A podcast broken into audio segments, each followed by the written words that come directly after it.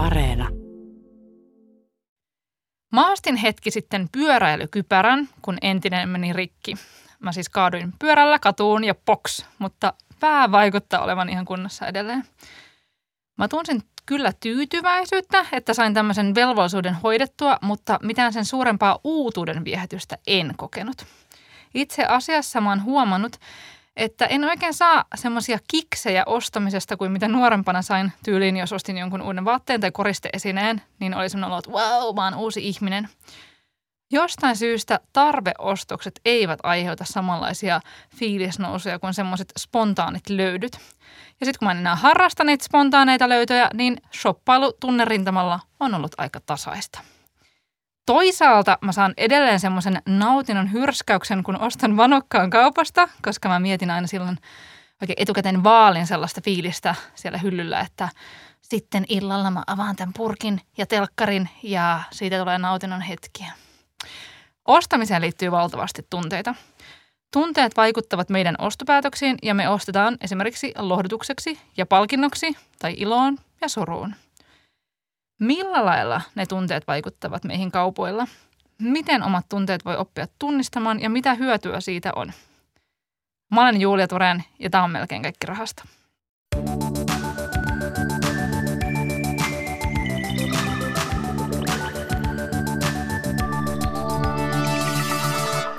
Maarit Lassander, sä olet erikoispsykologi ja sä oot kirjoittanut erinomaisen rahaviisauskirjan, jossa puhutaan muun muassa rahan käyttöön liittyvistä tunteista ja uskomuksista.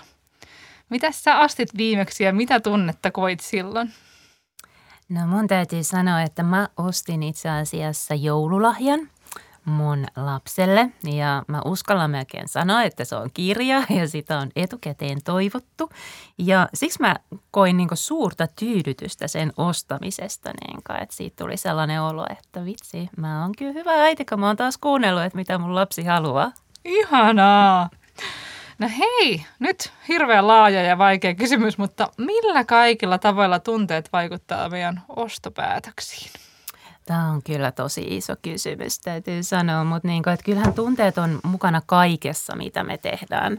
En mä tiedä, että voidaanko me edes tehdä jotain sellaista niin arkipäiväistä toimintaa, että jossa joku tunne ei jollain tavalla ehkä nousisi nousisi sit, niin jos oikein rupeaa sitä niin kuin, tutkimaan. Mutta niin erityisesti ostoksissa mä ajattelen, että siinä on monta semmoista elementtiä, että, että me käytetään rahaa ja se, että millainen suhde meillä on siihen rahaan ja sen käyttämiseen. Sitten meillä, millainen suhde meillä on siihen kuluttamiseen, mitä me ajatellaan niistä tuotteista.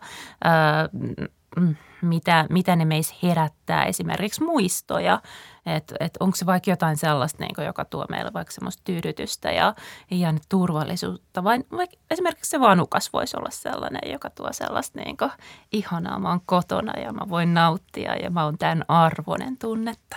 Joo, se, niin kuin, mä yhd, että sen yhdistää johonkin sen ihanaan hetkeen.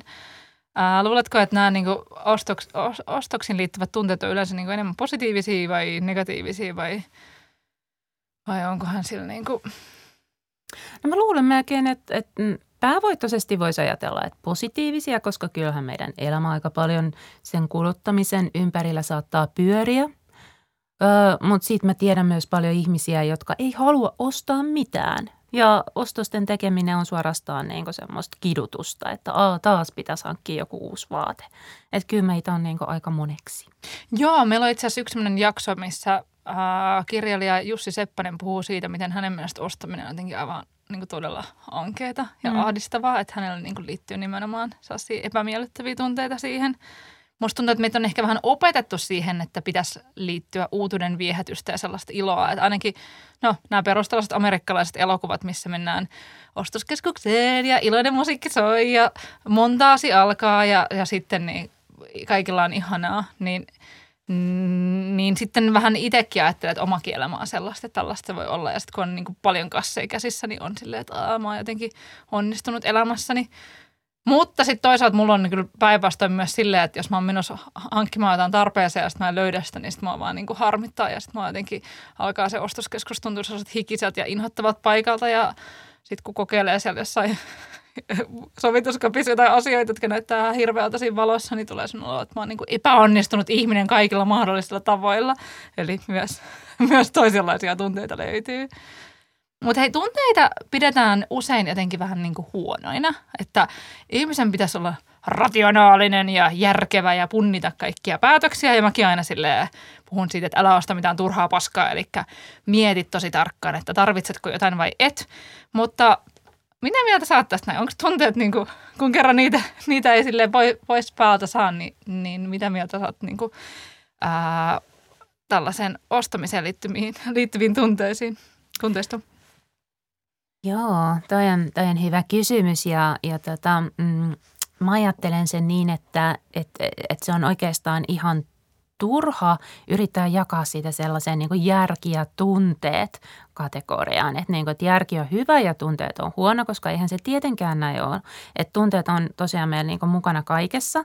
Ja sitten kun niitä on tutkittu esimerkiksi niin kuin liittyen tällaiseen päätöksentekoon, niin on huomattu, että, että ne itse asiassa parantaa sellaista niin kuin, ää, päätöksentekokapasiteettia siinä mielessä, että kun meillä on tunne jostain asiasta, niin me keskitytään paremmin, me fokusoidaan siihen, me, se on meille tärkeä, me ehkä mietitään vähän tarkemmin niitä asioita, mitä on siellä taustalla. Et itse asiassa, jos me tehtäisiin päätöksiä ilman tunteita, niin silloin me ei välitetä. Että niinku, et tavallaan mm. siitä tulee sellainen niinku, vähän niin kuin mitään sanomaton niin kuin olo. Että, niin kuin, että no, että ei se haittaa, että menee, menee syteen tai saveen, mutta niin kuin, että kyllä se tunne, tunne kumminkin on myös tosi tärkeä, että se auttaa meitä niin kuin tekemään sellaisia tärkeitä asioita elämässä. Joo, joo. Ja mä oon, mä oon huomannut vaikka sellaisen asian, että jos mun pitää ostaa jotain ja sitten se ostokokemus jotenkin muuttuu ikäväksi, että se myyjä vaikka tyly tai jotain siinä on niin kuin pielessä – niin sitten mä melkein mieluummin niin kuin jätän sen kesken. Koska mulla on sellainen pelko, että sitten se tunne ikään kuin tarttuu siihen asiaan, jota mä oon ostamassa. Ja sitten se, kun mä katson sitä tulevaisuudessa, niin, niin se jotenkin ää, muistuu mun mieleen se ikävä, epämiellyttävä asia siinä. Niin se sitten mä jotenkin pidän tärkeänä sitä, että kun minä kerran päätän käyttää johonkin rahaa, niin sitten sen, sen niin kuin pitää jäädä jotenkin positiiviseksi sen hetken. Joo, tämä on mun mielestä ihan hyvä, niin kuin, että sä punnitset siitä aika niin monesta niin näkökulmasta, että, että sen pitää olla myös miellyttävä kokemus. Ja mun mielestä se ei ole yhtään niin kuin huono perustelu sille, että, että, niin kuin, että totta kai siihen voi liittyä monta asiaa, että onko myyjällä huono päivä vai ei. niin, mutta, niin. nimenomaan. No. Mutta äh, milloin se muuttuu ongelmaksi, jos ihminen on ikään kuin, voisiko sanoa, liikaa tunteidensa vallassa – No voisi sanoa näin, että jos me ei tunnisteta sitä, että me ollaan tunteiden vallassa, että voisi sanoa sellaisia tilanteita, mitä mä itsekin muistan joskus vaikka niin kuin, että mulla on ollut vaikka joku oikea sydänsuru ja, ja mä oon ollut tosi silleen niin kuin ehkä allapäin jostain ja sitten mä oon ajatellut, että se, että mä menen ostaa vaikka jotain vaatteita, niin se kyllä varmasti auttaa piristää mua. Niin, niin tota, se on piristänyt mua, mulla on tullut siitä parempi olo – Uh, Mutta jos mä olisin tehnyt sitä sillä, että mä en huomaisi, että mistä tässä nyt on kysymys, että mä vaan niin kuin, tiedät sä, vastaan siihen mun turvan ja lohdun kaipuuseen tavaralla ilman, että mä tajun, että he, mitä mä teen, niin, niin siitä voisi tulla sellainen niin kuin, ehkä itseään ylläpitävä sykli, että mä alkaisin enemmän ja enemmän vaikka tekemään sellaisia asioita, että, että, niin kuin, että mä, mä niin sanotusti turvautuisin siihen ostamiseen ja materiaan. Mutta niin yksittäisenä niin tilanteina mä ajattelen, että kun mä tiedän, että joskus mua saattaa vaikka joku asia lohduttaa, niin se on ihan ok. Joo, joo. No nimenomaan. Tota, mutta sitten nämä tunteiden tunnistamiset, herregud, se on hirveän vaikeaa. musta tuntuu, että mä oon nyt vasta sille viimeiset viisi vuotta harjoitellut sitä. Ja tämä johtuu ihan vaan siitä, että mulla on viisivuotias lapsi. Ja sitten kun kaikki neuvolan prujut on ollut täynnä että sanoita lapsellesi tunteita, niin sitten mä oon alkanut sitten se on lähtenyt siitä sillä, että olet iloinen, olet surullinen. Se on vähän niin kuin semmoinen kaupan semmoinen hy- hymiö, neljä, neljä tunnetta ja mikä näistä oli tämä kokemus. Ja sitten on mennyt vähän vähän sille spesifimmäksi, että nyt sinua ujostuttaa. Mä niin kuin itse tunnistan siinä lapsessani tunteita, niin sitten mä oon alkanut tunnistaa niitä itsessänikin, että nyt mulla onkin tällainen tunne ja se on jotenkin se, että mä sanon itselleni mielessäni ääneen sen, se on ollut musta yllättävää. Että mä oon niin kuin, mun mielestä on tosi vaikeaa. Joo, tämä on niin totta. Ja sitten niin en mä ainakaan lapsena, en mä muista sellaisia kokemuksia, niin kuin, että joku olisi kertonut mulle, että no niin, nyt sua huijastuttaa tai nyt sä oot surullinen tai nyt sä oot niin jotain. Et jotenkin musta tuntuu, että, että se on enemmän tullut niin viime vuosina, Joo. ehkä vuosikymmenenä. Ja me ollaan paljon niin jotenkin enemmän, enemmän niin kuin, äh, tietoisia niistä tunteista ja vanhemmat on tosi tietoisia tunteista. Ja mullakin on 25-vuotiaasta ja sitten mä aina kerron niille, että huomaatko, miltä tuntuu sun kehossa ja niin kuin, että voisiko se olla vaikka tämä tunne ja näin. Mutta kyllähän se on totta, että jos meillä on itse sitä harjoitettu niin kuin lapsesta asti, niin onhan se nyt ihan hirveän vaikeaa. Se on mullekin tosi vaikeaa ja mä sentään on tehnyt niin kuin useita siis vuosia töitä tämän kanssa, mutta aina kun se on tavallaan sinä itse – ja kun sä zoomaat siihen sun sisäiseen kokemukseen, niin se tavallaan se erotteleminen, että, että mikä on mitäkin ja, ja tota, mikä on mun tapa kokea asioita, että, että se, on, se vaatii aika paljon töitä. Joo, ja sitten kun tunteet on sit pirullisia, että niitä saattaa olla aika monta päällekkäin. Et joskus mä luulen, että mä oon vihainen, mutta mä oonkin surullinen. Tai mä oon ihan pikkasen vihanenkin, mutta sitten kuitenkin mulla voi olla vaikka, että mä oon niin pettynyt vaikkapa itseeni tai siinä voi olla tosi paljon erilaisia erilaisia tunteita. Siis onko jotain tiettyä muuten lukumäärä, että paljonko tunteita on olemassa. Onko sulla joku psykologin käsikirja, mistä voit ottaa jonkun numerisen vastauksen? Oi vitsi. Kun olisin kysynyt tämän etukäteen, mä olisin varmaan mennyt jonnekin niin Googlaan, että montako tunnetta on olemassa. Siis onhan näitä niin perustunteita, että, niin kuin, että pelko ja suru ja ilo ja hämmästys ja viha. Että nämä on tavallaan se, niin se peruskaala ja sitten me niin kehitetään kaiken näköisiä niin sovelluksia ja yhdistelmiä niistä. Mutta mut toi on ihan totta, mitä sanot, niin kuin, että joskus me tunnetaan, meillä on se perustunne, mutta me ei ehkä haluta tuntea sitä tai me tunnetaan jotain sen sijaan. Ja joskus vaikka niin suru voi näkyä sellaisena ahdistuksena, että me ei vaan päästä kiinni siihen suruun, mutta meillä on tosi epämukava olo. Joo, joo, joo. Tota, sit se, on, se on kyllä upeaa, kun ne lapset, aina välillä ne yllättää, kun ne oikeasti pystyy sanomaan, että – että mulle tuli nolostus sen takia, että toi teki noin ja näin. Ja sitten mä olin, että herra Jumala, että mä en olisi ikinä lapsena pystynyt niin kuin, jotenkaan analysoimaan tätä tilannetta tuolla tavalla. Että, että se on kyllä jotenkin, toivoisin, että, että tai siis, että, että no itse asiassa minäpä kysyn sinulta, että mitä hyötyä sitten on, että tunnistaa niitä tunteita? Kun sä tunnistat niitä tunteita, niin sä huomaat, että, että se on ihan ok tuntea niitä. Ja sitten sä huomaat myös, että okei, ne tulee ja ne menee – että ne ei ole sellaisia niin pysyviä asioita sun sisällä, jotka olisi ihan koko aikaa, vaan niin kuin, että ne on sellaisia niin tunnetiloja. Ja, ja sitten kun ne tulee, niin ne jollain tavalla vaikuttaa siihen, miten sä toimit. Mulla on, mulla on myös lapsi, joka mä aina on tosi iloinen, kun se sanoo, että hei, tämä pelottaa mua tosi paljon, että nyt mä en uskalla mennä tekemään tätä. Ja hän ei niin tavallaan, mä muistan kun mä olin lapsi, niin mä olisin varmaan ollut ihan hiljaa ja ihan lukossa ja silleen, niin kuin, että, että mä en tee mitään, mutta en sano miksi. Ja lapsi osaa sanoa, että sitä pelottaa ja se ei ota siitä niin kuormaa itselleen. Joo. Että se ei hävetä sitä. Joo. Että se vaan tunnistaa sen, että tämä tunne mulle nyt tulee ja näin se vaan on.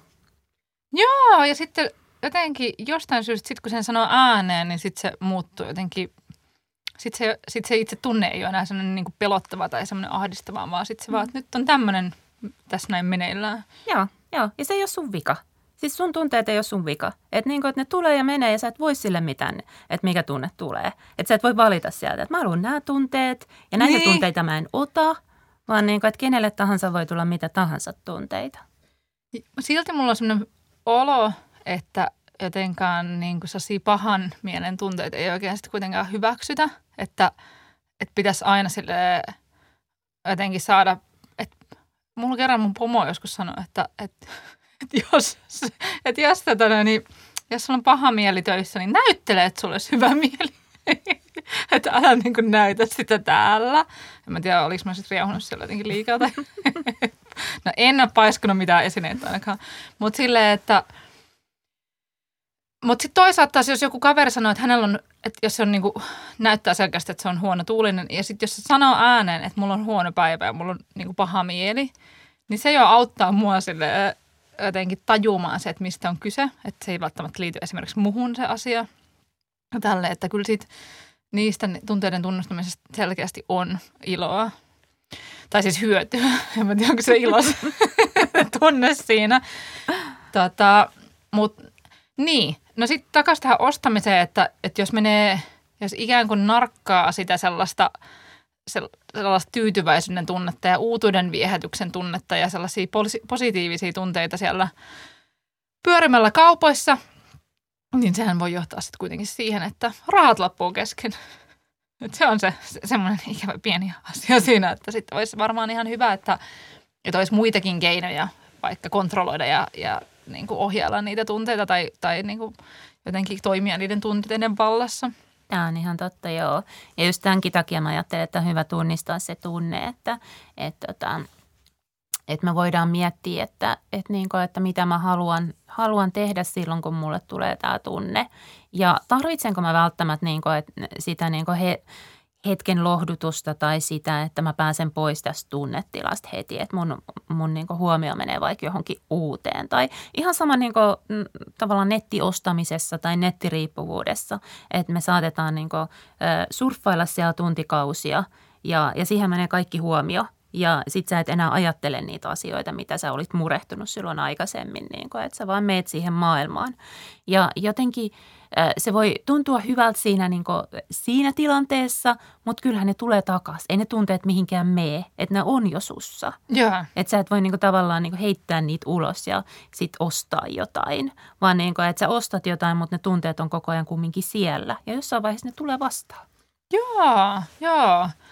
Tähän on tutkittu, että ihmiset, jotka ovat vaikka yksinäisempiä kuin, niin kuin keskimääräistä yksinäisempiä, niin he ostavat enemmän. Että se voi olla vaikka, jos on yksinäinen ja tylsä olo, niin voi mennä verkkokauppaan tai sitten voi mennä niin kuin ihan vaikka ostoskeskukseen, koska siellä on muita ihmisiä niin muiden ihmisten seuraan. Mutta ei se, se, se tavara ei sitten ole se toinen ihminen, joka sen yksinäisyyden poistaisi. Mikä on tietenkin aika traagista, koska se on niin helppo sanoa, että no, älä koe enää yksinäisyyttä. Vaan siis tämäkin on ehkä, mä oon jotenkin yrittänyt aikuisiellä tajuta sitä ja ymmärtää, tai niin kuin, että hyväksyä sitä, että myös nämä epämiellyttävät tunteet on sellaiset, että, että joskus niitä vaan on ja sitten ne, niiden kanssa niin kuin ollaan. Ah, joo, toi on tosi totta ja, ja tavallaan niin jos me ei huomata sitä tunnetta, niin eihän me nyt varmaan voida tehdäkään sille asialle mitään. Tietenkin on sellaisia tilanteita, joissa on just vaikea löytää jotain niin kuin, ö, isoa ratkaisua sille tilanteelle, että vaikka sille yksinäisyydelle. Varsinkin niin kuin tässä ajassa, niin kuin, että voi olla, että, että, niin kuin, että on ollut jo pidempään yksin tai, tai ei ole niitä sosiaalisia kontakteja lähellä – niin, niin sille, ei, sille ei välttämättä ole sellaista, niin kuin, että nyt mä voin tehdä tämä ja tämä ja tämä, niin että se häviää. Mutta se, että, että sä tunnistat sen tunteen, että tämä on mun tilanne, nämä on mun tunteet, että sä myös huomaat, että, niin kuin, että, että jossain kohdassa olisi, voisi ottaa jotain pieniä askelia, sit, niin kuin, että, jotka helpottaisi tätä tilannetta. Joo. No sitten sä sanoit tuossa noin, että, että ihmisen rahasuhteeseen liittyy myös tunteita. Niin mitä, millaisia ne voi vaikka olla? Ne voi olla oikeastaan mitä vaan. Et, et ne voi olla niitä muistoja. Me, me tiedetään niin kuin tavallaan, että monet semmoiset asenteet ja uskomukset rahaan liittyen, niin ne syntyy jo meidän lapsuudessa ennen kouluikää. Ja, ja sieltä lähtee tavallaan se kehittymään se meidän suhde ja siihen vaan sit kasaantuu ja tulee paljon päälle niin kuin sitä mukaan, meistä tulee vanhempia. Mutta niin ne perusasiat saattaa olla siellä hyvinkin varhaisessa niin kuin kehityksessä ja, ja siinä, että miten, miten me ollaan niin nähty, että miten meidän vanhemmat, miten meidän läheiset ihmiset käyttää rahaa, miten he suhtautuu rahaa, millaisia muistoja siitä tulee vaikka jostain niin rahan käyttötilanteesta tai, tai, tai siitä, että rahaa ei ole, joo. että on vaikka niin oikeasti joku kriisi. Joo, joo, mikä on varmasti mun kaltaiselle milleniaaleille hyvin semmoinen perustavanlaatuinen rahasuhde on semmoinen tietynlainen pieni ahdistus siitä, että se raha voi loppua kesken koska tahansa. Että sitten tekee mieli hordailla jonnekin ihan vaan sen takia, että, että se niin kuin sillä pystyy ostamaan perusturvallisuutta itselleen. Että, että joskus se ostaminen on, että, tai ostospäätösten tekeminen on sen takia vaikeaa, koska sitten joutuu luopumaan siitä rahasta. Ja sitten pelkää, että nyt mä joudun luopumaan mun turvallisuudesta tässä samalla. Joo, Joo, hirveän usein toi turvallisuus on sellainen asia, niin kuin, että mikä liittyy rahaan.